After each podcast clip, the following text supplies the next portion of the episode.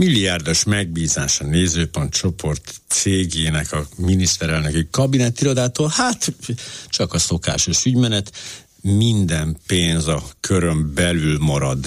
Nem tudom, így látja Katus Eszter is, az átlátszó.hu munkatársa. Kész sokom, jó reggelt! Jó reggelt kívánok! Hogy, hogy, miért, hogy, mi van itt pontosan? Bár mondjuk hozzátenném, hogy ez teljesen logikus, tehát hogy miért, miért kerülne kívül pénz, amikor benn is maradhat a haveroknál. Ez talán nem is, talán még nem is, nem is, hát e, e, etikai, etikai problémákat felvet, de talán törvényeseket nem. Hát maradjunk annyiban, hogy a jól bevált praktikákon, amiket 2022-ben megszoktunk, valószínűleg 23-ban sem fogja felrúgni a kormány. Hmm. Tehát ugyanazokat a, ugyanazokat a csoportokat és érdeköröket fogja megbízni, amennyiben nyilván lehetősége van rá. Ezúttal lehetősége van rá, hiszen megvan már a, az a két-három cég, akikkel ezeket a média elemzéseket, meg médiakutatást szokták végezni, ez egyik a századék, a másik pedig a nézőpont csoport alá tartozó cégek. Jelen esetben ugye az Observer Budapest Média Figyelő mhm. Kft-ről beszélünk, ami egy elnyert egy 1,4 milliárdos megbízást a kormánytól, ami három évre szól, és hát alvállalkozóként pedig a Rázároston Sámuel tulajdonáló, tulajdonában álló CEPER Central European Perspective ZRT-t vonják be. Tehát, hogy biztos, hogy még az alvállalkozók közül is legyen olyan, aki, aki nem a kormánynak kedves dolgokat mondja. Hát nyilván más kérdés, hogy jelen esetben itt azért nem egészen erről van szó, hogy meg mit mondanak, mit állapítanak meg, hanem hanem hogy elemezzék és szemlézzék a hírműsorokat, illetve mm. közönségkutatást kell végeznünk.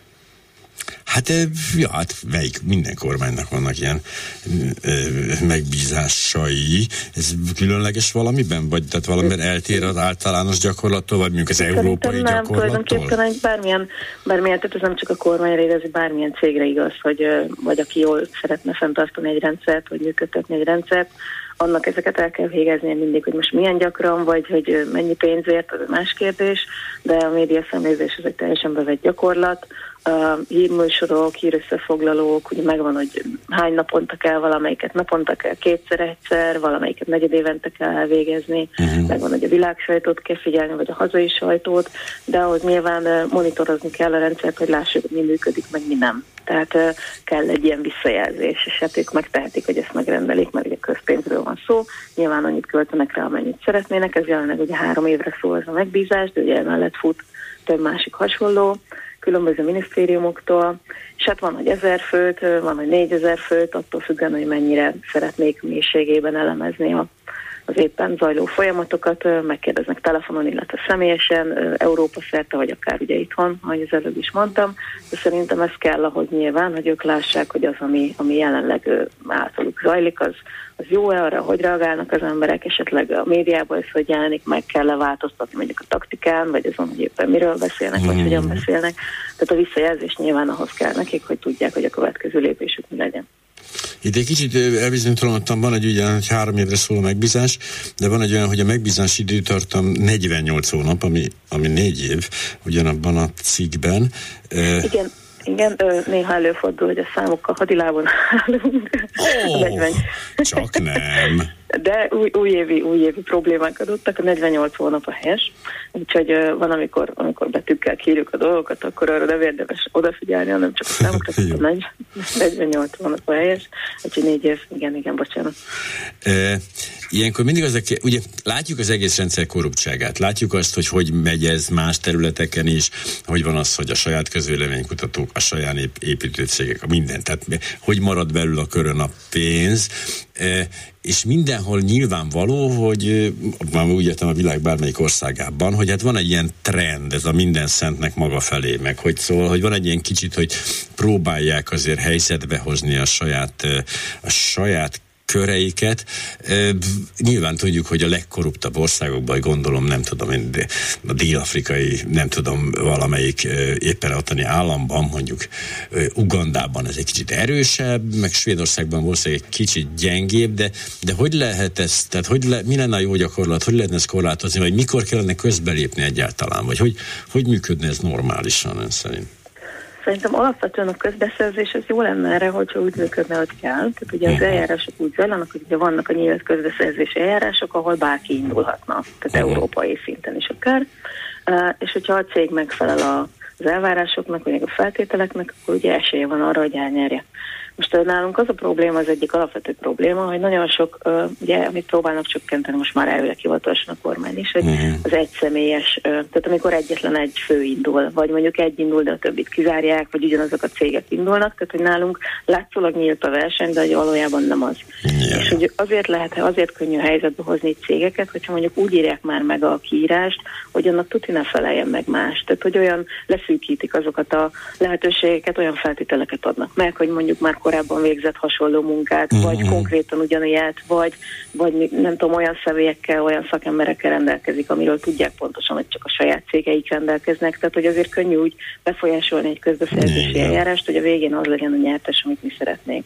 És ráadásul ugye, ahogy telnek az évek, ugye látjuk, hogy tudom, az elején helyzetbe hoztak egy-egy céget, az később már azért fog nyerni, mert egyszerűen a többi cégnek már nem lesz olyan referenciája, mint az adott cégnek. Tehát, hogyha mondjuk most egy kormányközeli cég elnyer három nem tudom, uszodaépítési megbízást, akkor a végén már nem lesz más, aki az uszodaépítésben jó lenne, mert mindent ők végeztek, és így már hiába indulhatnak mondjuk egy nyílt eljáráson, már nem lesznek rá alkalmasak. Tehát nem fognak tudni a referenciát felmutatni, mint a kormányközeli uh-huh. cégek. És hát ez az építőiparon keresztül itt látjuk például a a média monitor, de maga mondjuk az ilyen kommunikációs feladatokra is ugyanaz a csoport szokta mindig elnyerni. Tehát ugye egy idő után már nem is pályáznak már a, a cégek, a többi cégnek. Mm, nyilván. Se, se prefer, referenciájuk, mint se pedig, se pedig bátorságuk ahhoz, hogy elinduljanak. Hát ez végül is, de hát erre ment ki az egész dolog, tehát nyilván az volt, hogy, hogy építsen fel a én cégem három uszodát, és aztán szabjuk feltételként, hogy csak olyan indulat, aki már felépített három uszodát, nyilván akkor innentől kezdve levajazott az egész, pont azért nem, nem tudom, hogy hogy lehetne ezt az ördögi kört megszakítani, mert így azért elég reménytelennek tűnik. Hát ez egy jó kérdés, mert ugye például Budapesten is megpróbálták, mi az új, új az képest új vezetés, és ott sem hmm. sikerült, tehát hogy ott a Láncid felújításán ugye volt arra törekvés, hogy na, akkor most tényleg olyan versenyt írunk ki, de uh-huh. egyszerűen nem volt olyan jelentkező, aki megfelelt volna, pont azért, amit ugye az előbb megbeszéltünk, hogy ő mi vezetett idáig. Uh, nem igazán tudom, mert uh-huh. most az például majd kiderül talán, ugye majd az új beszámolókból, hogy a 2022-ben ki hogyan teljesített, ezt majd csak május környékén tudjuk meg, de hogy például most, hogy az építési, építkezések ugye fel lettek függesztve az ilyen nagy több milliárdos ugye állami építkezéseket befogyasztották, hogy az például azokra a cégekre, akik mesterségesen lettek közpénzből, meg állami megbízásokból felpumpálva, hogy azok anélkül, tehát ezek nélkül, megbízások nélkül például hogyan teljesítettek. Tehát, hogy ez, ebből szerintem fogunk majd valamennyit látni hogy, hogy azok, akik direkt hmm. ilyen ezekre a projektekre jöttek létre, és csak ebből miatt tartják fel magukat, meg ebből van bevételük, hogy azoknak hogy sikerül az az év, amikor nincs ilyen megbízás például. Tehát, hogy az lehetne esetleg mondjuk egy hátulütő, hogyha elapad a közpénz, mert éppen olyan gazdasági helyzet van, hogy nem jut, meg nem tudnak ilyen megbízásokat kiadni, akkor ezek a cégek, ne hogy Isten mondjuk tönkre vannak, én nem kívánom, mert nyilván rengeteg dolgozóról beszélünk, tehát ezt nem szeretném, hogy bekövetkezne, de mondjuk lehetne egy ilyen kimenetele, hogy mondjuk megszűnnek ezek a cégek, és akkor mondjuk akik valóban erősek a piacon, meg enélkül is megállnak a saját lábukon, hogy akkor azok jobban előtérbe kerülnek, és jobban tudnak működni. Hát fú, mert hogy közben meg persze az van, hogy ezek a cégeket szépen megszüntetik, amikor akarják, vagy megveszi az állam, vagy visszaadja, vagy eladja, vagy kézben tartja, vagy belepumpál segélyeket, és miatt fennmarad a cég. Tehát számtalan módja van annak, hogy ne vesztesen távozzanak itt az emberek, sőt, néha direkt, is jó, direkt jó is, ha megszüntetik, mert akkor eltűnnek a nyomok. nyomok Tehát a, én nem látom biztosítottnak, hogy itt új szereplők ezáltal be tudnának kerülni ebbe. Hát a... nekik már régebb óta megvannak, Talán. hogy külföldi megbízásokkal is, most én Strabagra gondolok, tehát hogy ilyen szintű cégek, akiknek azért nyilván máshonnan is van bevételük, ők azért nyilván továbbiakban is fent tudnak maradni. Most, hogy teljesen új szereplők, ha tudnának bejönni, hát is megmondom őszintén, én sem tudom. Az. Hát Ahhoz én csak azt tudom elképzelni, hogy aki külföldön is tud teljesíteni, és onnan van bevétele, azt tud akkor itthon is érvényesülni. Nyilván a, azokra a feladatokra, amikre eddig is kormányközeli a cégeket kértek föl, ezután is valószínűleg azokat fognak. Nagyon szépen köszönöm Katus Eszternek, az átlátszó.hu újságírójának. Én is köszönöm.